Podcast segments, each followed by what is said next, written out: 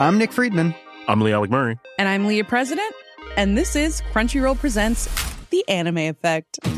We are a new show breaking down the anime news, views, and shows you care about each and every week. I can't think of a better studio to bring something like this to life. And yeah, I agree. We're covering all the classics. If I don't know a lot about Godzilla, which I do, but I'm trying to pretend that I don't right Hold now. it in, hold And our current faves. Luffy must have his due. Tune in every week for the latest anime updates and possibly a few debates. Oof. I remember, what was that? say what you're going to say, and I'll circle back.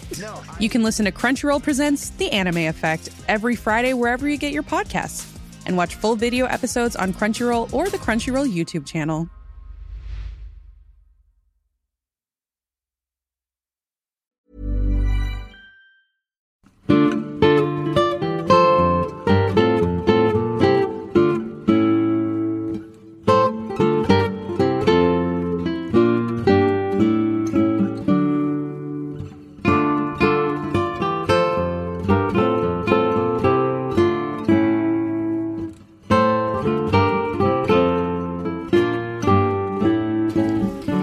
Hey there, welcome to Watching the Tudors. This is the show where we watch the Tudors and talk about the history behind the drama. So, my name is Heather Teysko, and I'm also the host of the Renaissance English History Podcast, which has been running since 2009. And Jonathan, my co host, and I recorded this episode when we were apart um, via Skype. So we're going to jump right into the questions here in a second. But I just want to do the regular um, disclaimer that if you are watching, if you're listening to this, we are assuming that you are watching the Tudors. There's spoilers. So, spoiler alert. Um, don't watch this if you don't want to know what happened in each episode. And then also even longer term, we talk about things that happen like Anne Boleyn gets killed. so don't listen to this if you don't want to watch or if you don't want to know what's going to happen in the future and you, and you don't know and you want to keep it that way. And so the other thing, if you want to learn more about us, more about my other show, about the Renaissance English History podcast, you can go to watchingthetudors.com and there's also a Facebook page, facebook.com slash watching the Tudors. Finally, one great thing you can do to help us if you want to help support this show is to leave us a rating or a review on iTunes. It is the number one thing you can do to help shows rise in the ratings so more people can find us and more people can listen to us. So please leave us a review on iTunes if you can, or even just a rating. Just click five stars, please. so, the quick kind of episode, what happens in the episode is that Cardinal Campeggio gets to London and you know there's all this work behind the scenes of trying to have this divorce happen and the real piece of drama as it were is that they're trying to convince Catherine of Aragon that if she just goes into a nunnery, she won't have to worry about this, which would be true. Um, it would also have a lot of other things happen. But so the main thing is trying to force Catherine into a nunnery and just the delays, the delays, the delays that are going on with trying to get this divorce. So we will jump right into the questions. So, so the episode starts off with the a painter painting the king and queen sitting next to each other. And I guess my questions are first, like, is that something that kings and queens would do, or you know, people like like royalty or something just sit to have their paintings painted? And also, was the painting the actual painting that they were sitting for and having done? Is that a real painting? Cool. Yeah. So I don't think that that was actually a real painting, but yes, people did do that. And what would usually happen is that people would um, take sketches and then they would paint from their sketches. But the act of taking sketches could, you know, take hours for people to get all the different, you know, angles that they wanted so that they could recreate a lifelike painting. And interestingly, so the Tudors were brilliant at propaganda through art um, just absolutely amazing at it. And any people who are like advertising people into, you know, branding could totally take a lesson from the Tudors. They, Henry VIII especially, um, and then Elizabeth, mastered the art of the portrait um, to show to to show a message. And I actually did an episode on this on the other podcast, um, Portraits and Propaganda, and I looked at some of the really famous paintings of Henry and what he was trying to say in them. And a, a really big thing of this was if you look at each painting of him and when it was actually done, there's a very famous painting of him uh, that dates from right after he, uh, Anne had been put to death. And of course, spoiler alert, she's put to death uh, uh in part on charges of adultery. Now, adultery was a really embarrassing thing for men at the time. It w- it was bad for the women, of course, too, but it was really embarrassing for men because the thought process was if your woman was going to cheat on you, then you clearly couldn't please her. And so in this really in this really famous portrait of Henry from 1537, he has the most enormous codpiece ever. The most it's like scary. And like that was basically him saying, "Yeah, look, it's all Anne's fault because look at this codpiece, right? Like just check it out. Like of course I can please her." And it's really really funny to like when you look at these paintings at these portraits and when they were done and like the sort of subliminal messages that they were sending at the time. And so I think it's interesting that they included that. I don't know that they meant to include that as a message about the Tudors and their portraits and their propaganda, but it made me think about that that the Tudors were just masterful at that. And um, one interesting note, even further down the line with Elizabeth, as Elizabeth was getting old, she didn't want people to paint her old. She always wanted to keep this, you know, the very famous images that we have of Elizabeth, of Gloriana, and she never seems to age. And in part, she put out authorized sketches that you had to paint her portrait from those authorized sketches. And if you deviated from them, you would lose your rights to painting her portrait. And so that's just kind of a, a note on painting and um, portraits in general. So the short answer is I don't think that particular painting was done. Um, I, I really don't think it was. I, I could tell you it, it wasn't. Um, but yes, people did sit for portraits like that and it could take hours. I see. All right. Uh, next, Campeggio, uh, the cardinal sent from the Pope, came to visit Wolsey, and they were talking like they knew each other. Like, did they know each other before this? They probably would have known each other professionally, like work contacts. I see. So kind of known, yeah, known of each other, known like known each other a little. They didn't like grow up together or something. No. And then, and also Campeggio knew like all about Anne? Like, was she not necessarily like her, but I mean, was this whole situation like known about everywhere? I mean, it wasn't like a secret. Yeah, yeah, everybody. So uh, everyone knew. All right, and then the king. You know, the, the next scene, the king was walking with Anne in the in the gardens or something, and they were talking about their their wedding and stuff like that. Uh, do you think the king was really like he was just totally sure this was going to happen. I mean, it, there was no like. I mean, it just seems like there's no question in his head.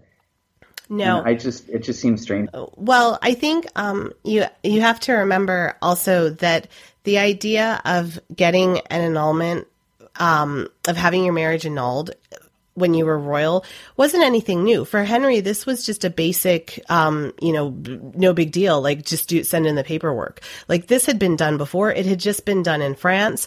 Um, Louis the Twelfth had gotten rid of his wife. Um, they even brought her up uh, when they were talking about the idea of sending Catherine to a convent. That Louis the Twelfth's wife had done this.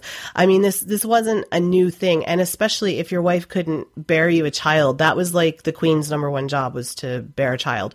And so if you couldn't do that, it, it was really standard procedure in a lot of ways. And especially then if the king had somebody else, like he had no reason to think that this wasn't going to be accepted. And, you know, he had been on the empire. He had, yeah, he, he had no reason to believe that this wasn't going to be accepted. So the whole problem was just that the, that the Pope had to give him permission in the first place. And not only that, and I mean, again, he he would have, under normal circumstances, the Pope would have been like, okay, cool, I'll sign it, no big deal. But because Charles V was um, Catherine's nephew, and because he had custody of the Pope's body, and you know had Rome. I see. Yeah. Yeah. Yeah. okay, so that has something to do with it too. Yeah. And then they were also talking about the queen, not not not them two, but then the next scene um, was the cardinals and stuff again, and they were talking about the queen abdicating her marriage, like they were going to go talk her into into this. And so I guess it was Campeggio that went to talk to the queen and talk her into it. And I mean, is that is that like a real thing? I mean, they really proposed this to the queen, Catherine? Yes. And it, it, to be honest, it would have been a really elegant solution. And it was a solution that had been done in France just a, a generation before. Um, it was, there was precedent for that.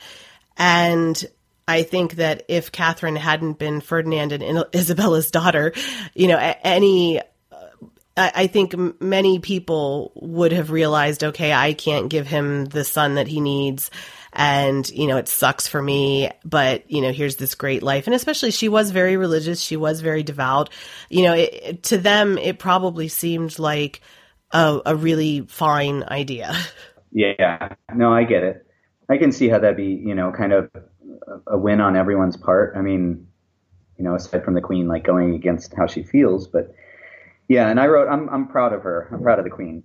She's pretty awesome for sticking to her, you know, sticking to her wits or whatever. So one other thing I want to say about that is that she was also thinking about her daughter Mary's rights. So if she would have abdicated and then, you know, if Henry would have had children with Anne, they would have had precedent over Mary. And so she was thinking not just about herself, but about her daughter and her daughter's right to rule. Now, in England, the idea of a female monarch by herself was it was an anathema. I think we talked about it before that the last time England had had something like that happen was like the granddaughter of William the Conqueror was Matilda, and there was a huge civil war around it. And you know, England had just come out of the Wars of the Roses, and England didn't want to have to you know come to grips with the idea of a female monarch. But of course, for Catherine, her mother was a female monarch on her own who was a warrior queen, right? So for Catherine, it's like, well, what's the big deal? Of course, a woman can do this. Like, you know, who cares? But for England, it, it was, it was much different. And so Catherine was really trying to protect Mary's interest as well by not abdicating. It wasn't even so much her being stubborn. Um, there was probably some of that, but it was also her protecting her family. I see. Yeah. So there was more. There was more to it than just this doesn't feel right kind of thing. Yeah. All right. Next scene, we had Cromwell go and visit Anne at her house. And I was just really kind of confused at this. I mean, I guess, yeah. I mean, I'm sure it wasn't that confusing if, if you know more. I, I was just really confused. He's talking about a guy, you know, Cardinal Fish or something. It was in Holland mm-hmm. who wrote something about the Pope. I don't, I, I really didn't kind of understand it. Yeah. So there was a guy called Simon Fish, and he really did exist. He was a reformer, a Protestant, and he actually, at the time, William Tyndale was spreading the English version of the New Testament, and this was all in going on in in the Holland, uh, in the in the Netherlands, and Simon Fish helped to spread that, and he wrote a lot, and he you know he was a very prominent reformer. Now I don't know that Cromwell knew Fish.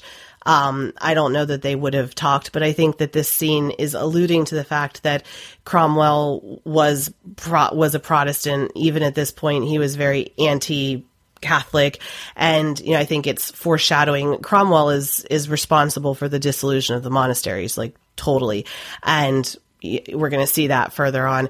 Um, so it's probably hinting at that, and it's also hinting at this idea that um, Anne also had had likely had some reformist leanings. I don't know that she was a full out Protestant, um, but she definitely leaned to that direction, and that would ultimately be, you know, what the arguments that Henry used to throw off papal authority were going to be from these reformers. And so I think it's just kind of starting to hint at that. So there was indeed a, a, a doctor or a Simon Fish and Cromwell was a Protestant, and I don't know that this scene would have happened with him handing this to Anne, especially this early on. But that's what was kind of going on with that. I, yeah, yeah, I understand. It kind of paints the picture of. I mean, like to me, I mean, I, I without this, I wouldn't have known that there was like this. I, I don't know, Protestant movement where you know, there's people writing things all over the place in different countries. So, so I mean, I, yeah, it makes sense now. Um, and then next we see Thomas Tallis with his new love interest, and they can both see the girl Jane's dead sister, which is just more strangeness. I don't even understand. I'm so angry at this storyline around Thomas Tallis. Like, I, I don't under. I really, I, I, I yeah. Like it's just. I mean, I can just imagine the writers like sitting around before starting it, like, hey, so let's make the Thomas Tallis a really strange one who is interested, has love interests in men and women and their sisters and all sorts of people, and he can see ghosts, and um, and he's odd. So so yeah, I just it's like. I mean, the other thing is, so the other part of this that makes me angry is that Thomas Tallis wasn't at court at this time. This is predating him. So I don't know why you've got to bring him in here when at the time there are actually really interesting stories around music. If you want to bring music into the time period, like there was this guy, Petrus Alamire, and he was, I think, yeah, he, so he was the guy who was the he was actually a double agent, but he was a musician and he had a, a big studio um, where he would write manuscripts and copy manuscripts and stuff like that. And there's actually an album that the group Alamire named after him uh, did called the Spy's Choir Book, and it's basically he was like a double agent and he was spying for Henry on the continent and he was spying for the continent on Henry. And he was like this double agent who was also a musician. And the thing at the time period is that musicians were often the biggest spies because they could go around from place to place to place to place and like nobody suspected them because they were just traveling around composing their music playing their music and like they got all this patronage at court and so they made really good spies and you know Alamire is an example of a spy that we know about. So I don't really know. There's like all these really great stories around the music of the time period. If you want to like get into making a weird story, why do you have to invent Thomas Tallis seeing ghosts? I, I don't understand that. Like do do a storyline with Alamire. Like that would make so much more sense to me. Yeah, and then just have Thomas Tallis come in to the court when he actually came into the court, maybe. Like crazy. All right, so moving on. Oh no, I, my, the quest. There was a question in all of that. Did Thomas Tallis actually marry a lady named Jane? I think it was Joan, and yes, he did. Okay, Jane Joan. All right. Catherine talks to Cardinal Campeggio. Did she actually talk to him? Yes. Um, all right, and then next, uh, Brandon Charles Brandon, I think his name is, and his and the King's come back to court as as you said they were earlier. And I just wanted to make a note because I was slightly confused last uh, episode because of the weird Brandon sex scene that seemed to have like no point. Well, it made sense this time because now they're arguing about how Brandon had all these mistresses, and if we wouldn't have had that scene, we would have been like, "What are you talking about?" I understand the random sex scene with Brandon from last episode. There you go. And then the next scene, they're all dancing, like they're having a little party or whatever they call it at the in the court or whatever. And it's not a question, just a statement. Like it seems so awkward. Like Henry with Anne, just like in public, and like he's like on the international scene with this girl, and he's like married. It, I mean, it's just it just seems so is uncouth the right word? It's just so like unbecoming of a king. Well, yes.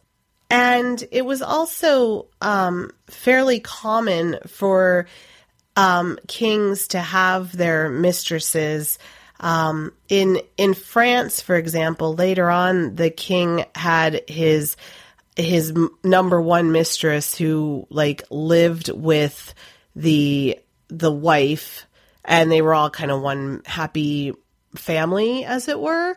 Um, so while to to our eyes it might look very strange, and I think it you know it was kind of uncomfortable. I think Henry at this point still saw it as like this is my number one mistress, and and you know that's that's who that is.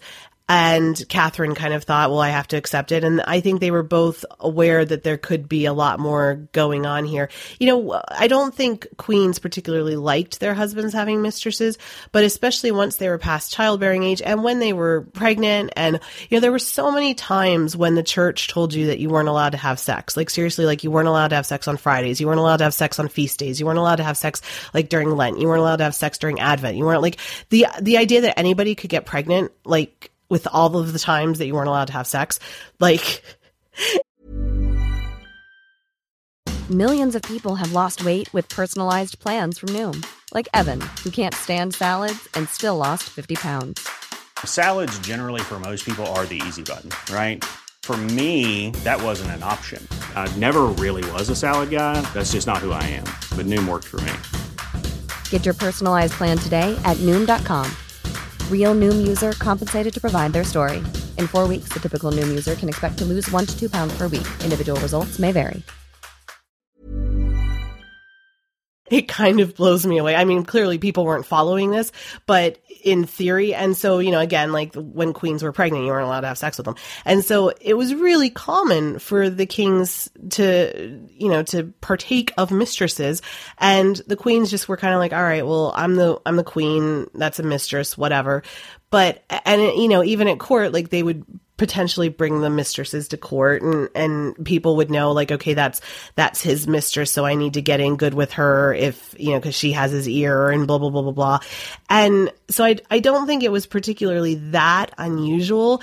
What was unusual in this was that the idea that there actually could be two queens coming up that Henry really wanted to leave Catherine and I think that made it extra strange. Um, I was just a little thing. I, I, am still not into the dancing, but um, maybe I'll come around to it by the end of the end of the show. I love it. I think it's so hot. You know, I don't get it. It's like all that anticipation um, and all of this, like, you know, these scripted movements. Like, I don't know. I think it's hot. Well, I'm, I'm glad you enjoy it. I do. So the next scene is not as uh, poetic, I guess. It's like the crazy guys in purple. I, I'm not sure who, like they're her, kind of like her legal representation, but they're from the church as well. Um, but anyways, they're like her, her purple holy lawyers or something, and they come in and like I just like I just can't believe. I mean, I, I can believe it. Like you know, I I know how things go with politicians and royalty, but just that these guys would have the nerve, like being sworn to God, to come in and like, you know, say this stuff that are that they know are just outright lies, like to Catherine, and like pressuring her into like doing things when she knows it's not true.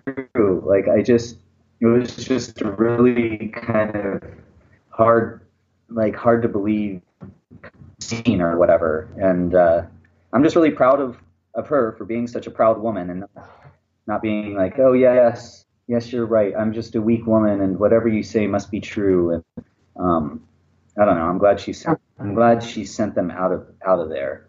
Yep. Well, she was she was Spanish. Yes, I, I like it. The, the Spanish women really, you know, I'm I'm here in Spain, so I can kind of. I was just thinking about this yesterday, watching this lady drive. Like, Spanish women seem to be very strong women, like just strong women. I think it's pretty awesome.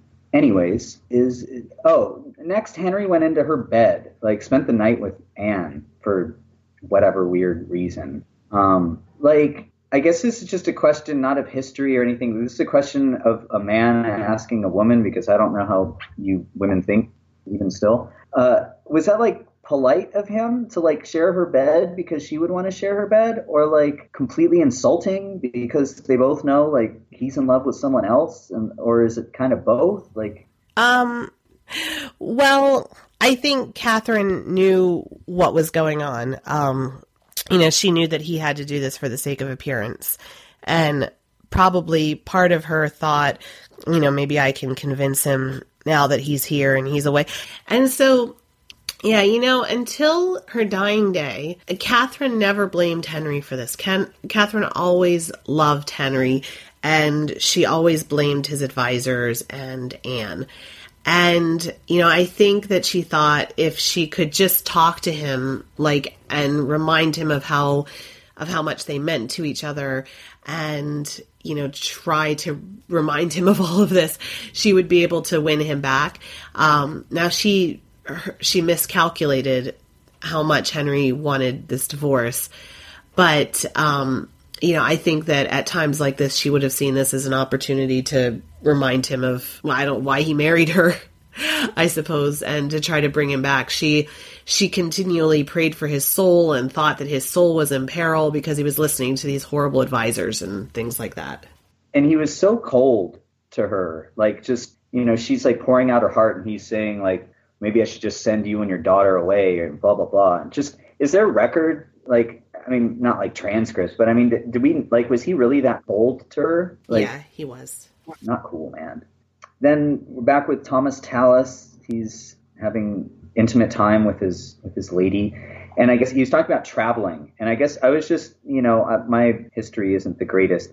By this time, what are we around? Like fifteen twenties or late fifteen twenties? Yeah. Okay, fifteen, late fifteen like was most of the world discovered i mean america what 1492 is like that all i mean he was talking about china and yeah i mean they, i guess they knew about all this by that time about well they would have known about china anyway because of um, the land routes at the time but um, and Marco Polo and all that, you know, they knew that there was that there was a China for a long time, um, and that was the whole idea of trying to get there by going to the west rather than the east. Um, so, but no, Magellan, who was, of course, the first person to sail around to cross the Pacific Ocean and sail around the world, he was in 1519 to 1521. So word. So, so we knew the we knew the. I mean, theoretically, we the humans like knew the world was round by by this point. Yeah, well, we knew it was round with Columbus then. I think. Um, well, and that was the the whole idea of behind Columbus was that you could sail to the west to get to the east because the world was round. So that was the the proposition. Um, but yeah, by this point we knew for sure. We knew that there was this wide, huge Pacific Ocean, uh, how to cross it, you know, all that, and then how Africa went. And we we kind of then had the charts to see kind of how big it was and and to know all of that. Yeah. I see. Can I ask a side question? Sure. When when was it that like who was it? Was it Galileo that was like they were threatening to kill him because he said the world was round? No, he said that the world was the center. Uh, that the he was heliocentric versus yeah. When do you know when that was? When that was the was around seventeenth century, mid seventeenth century. Oh, so that was after this happened. Oh yeah, yeah. Oh God, so we still.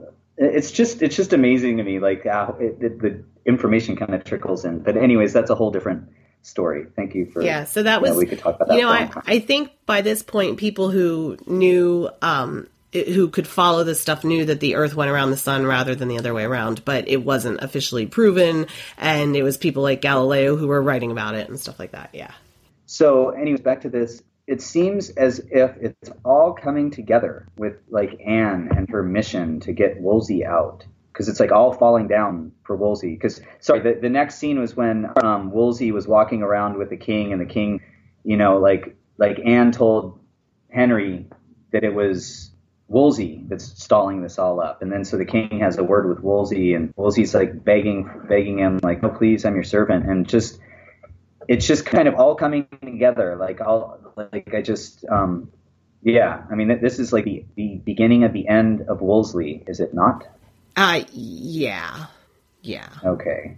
It seems like it. Like it used to seem like the king was like, "Hey, what do we do, Wolsey? This and that." Now it's like, "What are you doing wrong, Wolsey?" And you know, I don't believe you. And it just the the tone has changed. Yeah. What you know, I think Henry was really loyal up until the point where he started suspecting you, and then it all went downhill very quickly. Um, and Anne sure seemed to have control of his like mind. Like like it seemed like before the king like was being led around by Wolsey, and now it's like he's being led around by Anne, and just he just seems so like immature. Like he's like this five year old boy playing king, like and He has no idea what he's doing in life. Anyways, There's a lot of uh, psychiatry from 500 years removed on Henry. maybe I could write a book one day on Henry because that's how into it I am. Just kidding. Cromwell, like, seems to be stepping in. Like, did Cromwell kind of just assume Wolsey's spot? Like, once he lose, I mean, in, you know, not like this is happening this episode, but it seems like Cromwell's coming in to fill the soon vacant seat of Wolsey. Yes. Is that accurate? Yeah. Yeah, well, you know, Cromwell was always very loyal to Wolsey, and Cromwell would remain loyal to Wolsey, um, even though they may have disagreed on on religious. They were the on religious issues. They were like basically the same kind of men. They both had very humble beginnings, and they both rose through smarts and through street smarts, and you know, through being able to get stuff done. And Cromwell really admired Wolsey. Wolsey really admired Cromwell. Wolsey was the one who kept promoting Cromwell, and Cromwell was very loyal to Wolsey. And Cromwell would, I don't think, you know, and that's the whole series. Wolf Hall is all about Cromwell basically never forgiving the people who led to to um, Wolsey's downfall. And at the same time, Cromwell was loyal to Cromwell. And as he started to be able to see the writing on the wall, I think he thought, okay, well, there's a position for me, and also there's a position for me as the Cardinals man. Like it's almost like keeping the Cardinals legacy going. Like you know, I'm loyal to the Cardinal, and you know, if if I stud- if I step into his shoes, at least it's kind of like I'm his protege, and you know, keeping his, and it's good for him too. So I, I think there were a number of things, but he was very loyal to Wolsey. It's not like he was trying to. I don't think at this point he would have been trying to undercut him or be disloyal or anything like that. But he also could see he could see what was coming, and he knew he had to look out for himself too. That makes sense. Yeah, and he had like it, it it's just it's so so fascinating how it all works together. Um, like yeah, because he's a Protestant, but he's you know in favor of Wolsey. It just it's it's all interesting. So Char- the king asked Charles Brandon to run an errand kind of thing for him to go to uh, France with the French king. Is that something someone like Brandon would would have done? Um, yes, like sort of do things for the king. Like he would, the king would have people like him do things like this for him. Yeah, and I don't know, you know, that he would that he sent. I don't think he sent Brandon to France directly, um, but you know, little errands like this. Yeah, if you were if you were Henry's super trusted person, he would send you over a diplomat um, if it was something really that he really wanted to trust you with. I see. Next, we have Bishop Fisher uh, speaking with um, Catherine. Yes. And who is Bishop Fisher? Who, who's this guy? So he was actually Margaret Beaufort's confessor, confessor, and Lady Margaret Beaufort is Henry VIII's grandmother on his father's side. It was his father, Henry VII, Henry Tudor. It was his mother. And Bishop Fisher was her confessor, was her priest. He was loyal to her and, you know, they, they had a, a very good relationship and were very, very close. Um, now by this point, he's very old. Um, and he, he was very conservative and very much, you know, against the marriage to Anne. And, uh, that's who he was. All right.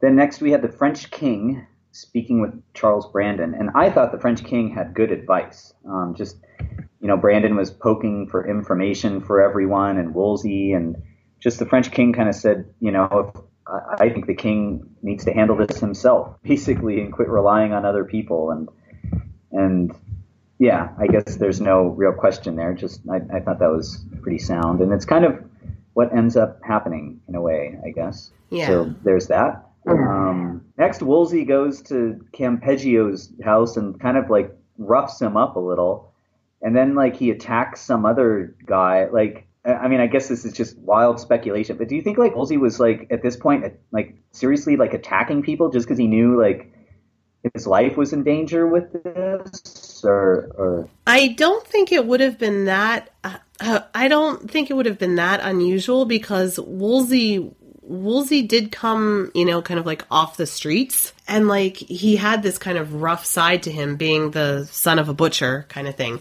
And so I, I think he would have known how to rough people up if he needed to. I don't know that it would have been particularly seemly as a cardinal and somebody who wanted to portray peace in the world and somebody and Wolsey worked tirelessly for peace. Um, you know, was always trying to bring peace ar- peace about. Um, and so I, you know, I don't think it would have been something that he would have done lightly. Um, but he was also starting to fall apart at this point, so I don't think it would have been that out of character. Yeah. All right. Uh, the next, just I was thinking, of, what, what is it? You can take the take the boy out of the streets, but you can't take the streets out of the boy. Yep. So it, it's coming back. Um, so Legatine Court is that what it's called?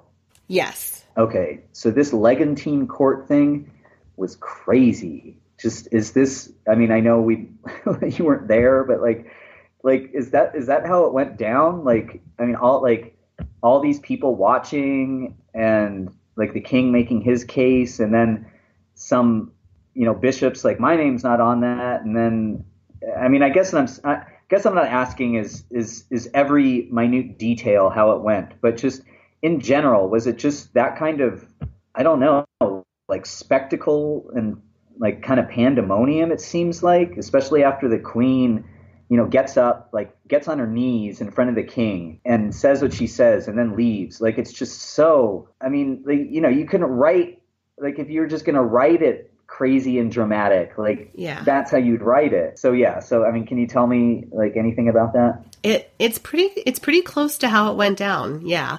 And in fact, I think they pretty much replicated the Queen's speech. Um, I think they left a couple of things out. Her speech was actually longer. Um, but yeah, it's it's pretty much how how it went down. And it she humiliated him. She just re- it was a really bad scene. Uh, and she walked out and said she wasn't going to recognize the authority of it. And, you know, they tried to call her back, Catherine the Queen, you have to come back. And she was like, I don't need to come back. I, I don't recognize this court. And, um, yeah, it, it and the, the people saying, well, I didn't sign this. It, it was, it was very close. Yes. That's just pretty awesome. I like.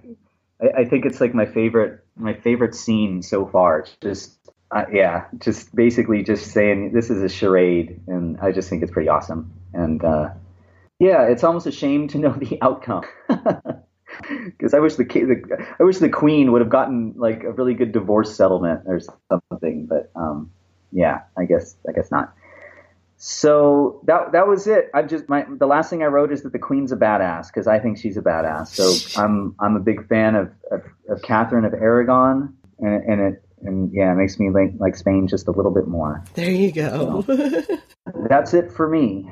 Well, I yeah, cool. Um, I think we're really kind of leading up to the season finale here, which is in two more episodes. Which you know will you can see the pace at which things are moving. Uh, so it will be exciting to kind of see how it all pans out. Um, but yeah, you know, I think this I think this episode showed the weirdness at court, um, and also just you know, like we talked about, I think this kind of thing was very normal. If you were wealthy, you could get a divorce very easily. Normal people couldn't, but if you were a king, if you were a nobleman, if you had money to pay for it, it wasn't that big of a deal to get a divorce. And so Henry probably thought like no big deal, and um, was feeling very frustrated at this point, and you know, is so frustrated that he put his soul in eternal peril um, to to break away finally. So it's uh, interesting to see all of these forces coming together, like you said. So we will be back. Um, hopefully, we'll try to do this again next week.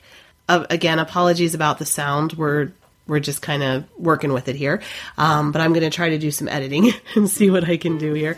If you like the show, please leave us a rating on iTunes. It is the number one thing you can do to help new shows out. And you can learn more about us at watchingthetudors.com. And thanks for listening. Yeah, thank you all. We'll, we'll see you next time or talk to you. All right. Bye. Bye.